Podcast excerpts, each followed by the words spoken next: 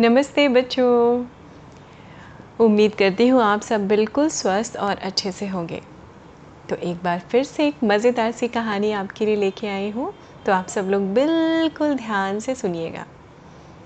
तो बच्चों, जब बात होती है दोस्ती, यारी फ्रेंडशिप की तो हमें तो बहुत अच्छा लगता है। बच्चों को क्या, सब बड़ों को भी अच्छा लगता है। सबके अपने अपने दोस्त होते हैं, है ना? गुड फ्रेंड्स होते हैं बेस्ट फ्रेंड्स होते हैं अब तो वो होता है ना बी एफ़ एफ़ भी हो गया है बेस्ट फ्रेंड फॉर लाइफ तो ऐसा भी होता है। कई दोस्त बिना कहे आपकी मन की बात समझ लेते हैं, ऐसे कम होते हैं, लेकिन होते हैं। कई आपके स्कूल फ्रेंड्स होते हैं तो तरह तरह के दोस्त होते हैं, और हम उनके उनके साथ उसी स्पेस में उसी तरह से इन्जॉय करते हैं। तो ऐसे ही दो दोस्त थे हमारे जंगल में, एक थी लोमड़ी और एक था सारस। लोमड़ी यानी फॉक्स, सारस यानी क्रेन, जिसको इंग्लिश में हम क्रेन कहते हैं। तो बच्चों, लोमड़ी तो आप सबको मालूम होगा, है ना? लोमड़ी को बहुत चालाक कहा जाता है, बहुत धूर्त और चालाक होती है। उसकी अकल और सबसे ज़्यादा क्या होती है? सेल्फिश होती है, लोमड़ी। और सारस कैसा होता है बच्चों? सारस के आपने देखा होगा लंबी लंबी पतली पतली उसकी टांगे होती हैं पैर होते हैं और उसकी लंबी सी चोंच होती है जिसको बीक कहा जाता है। और अगर आपने कभी देखा हो किसी वीडियो में या कहीं भी इस चीज़ को देखा हो सारस का जो आ, फोकस होता है ना वो बहुत ही अचूक होता है। मतलब एकदम इंटैक्ट होके वो वेट करता है।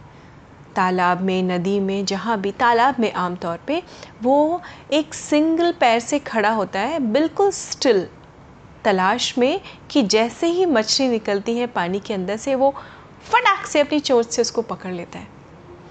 तो सोचिए बच्चों, उसका फोकस कितना अच्छा होगा, जो पानी में चलती हुई फ़िश को पकड़ ले। बिल्कुल स्टिल खड़ा रहता है।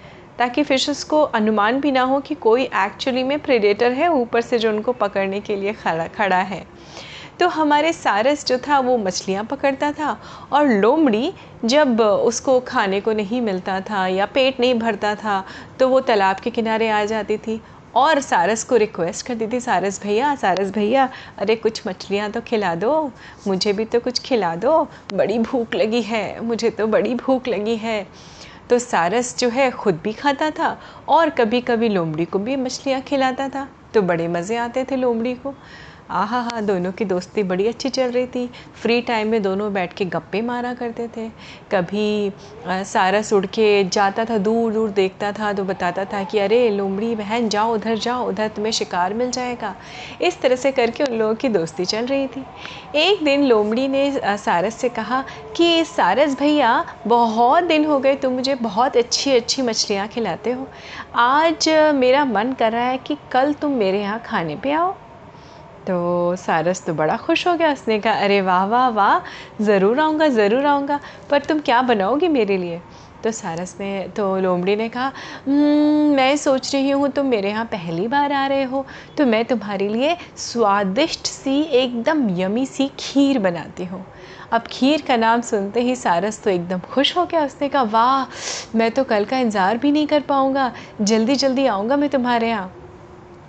तो लोमड़ी ने कहा हाँ हाँ बिल्कुल बिल्कुल, क्यों नहीं क्यों नहीं? तो ठीक बारह बजे तुम आ जाना मेरे यहाँ। हम लोग कल का खाना, दोपहर का खाना साथ साथ खाएँगे। सारस खुश हो गया। वो अपना उड़ गया और वो एकदम एक्साइटेडली वेट करने लगा। नेक्स्ट डे का कि जब उसको अपनी फ्रेंड लोमड़ी के यहाँ खाना खाने जाना था।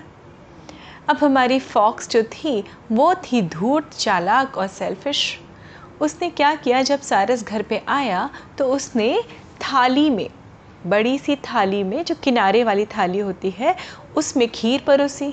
एक थाली अपने लिए एक थाली सारस के लिए। अब सारस और हमारा जो क्रेन था वो आ, बैठ गया।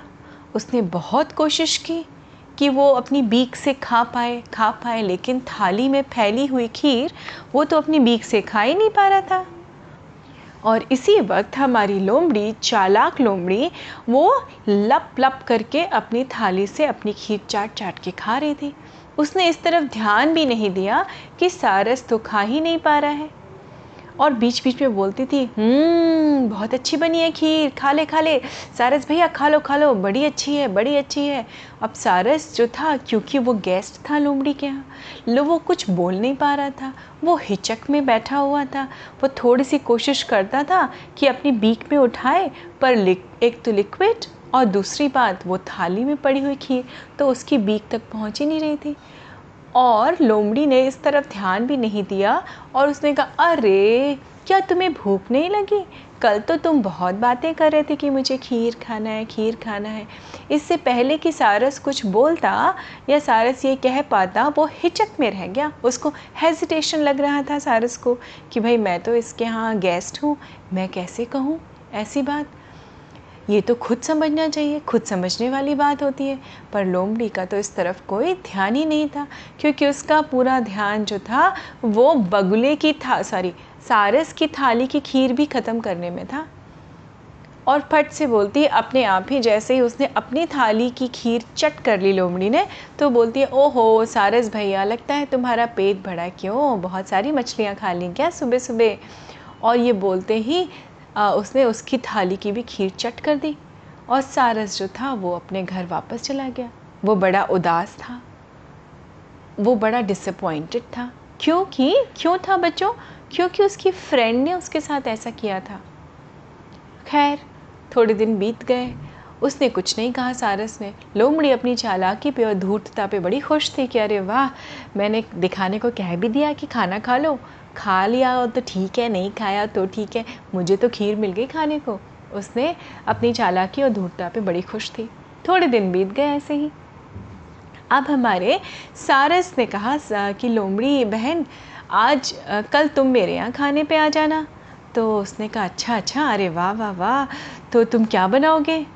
तो सारस ने कुछ सोचा, उसने कहा, देखो, तुम्हें जो पसंद है, जो मैं बनाता हूँ अक्सर कर अपने लिए, वो मैं बनाऊँगा। मैं तुम्हारे लिए मछली का शोरबा बनाऊँगा। मछली का शोरबा मतलब बच्चों, फ़िश करी, है ना? तो ये सुनते ही लोमड़ी की तो लार टपकने लगी। ऐसे करके बोलती, अरे वाह, सारस भैया, खूब सारी बनाना, मुझे तो बहुत अच्छी लगती है।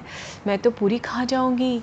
तो सारस ने कहा हाँ हाँ बिल्कुल बिल्कुल, मैं बहुत सारी बनाऊँगा, तुम चिंता मत करो। तुम कल ठीक बारह बजे मेरे घर आ जाना।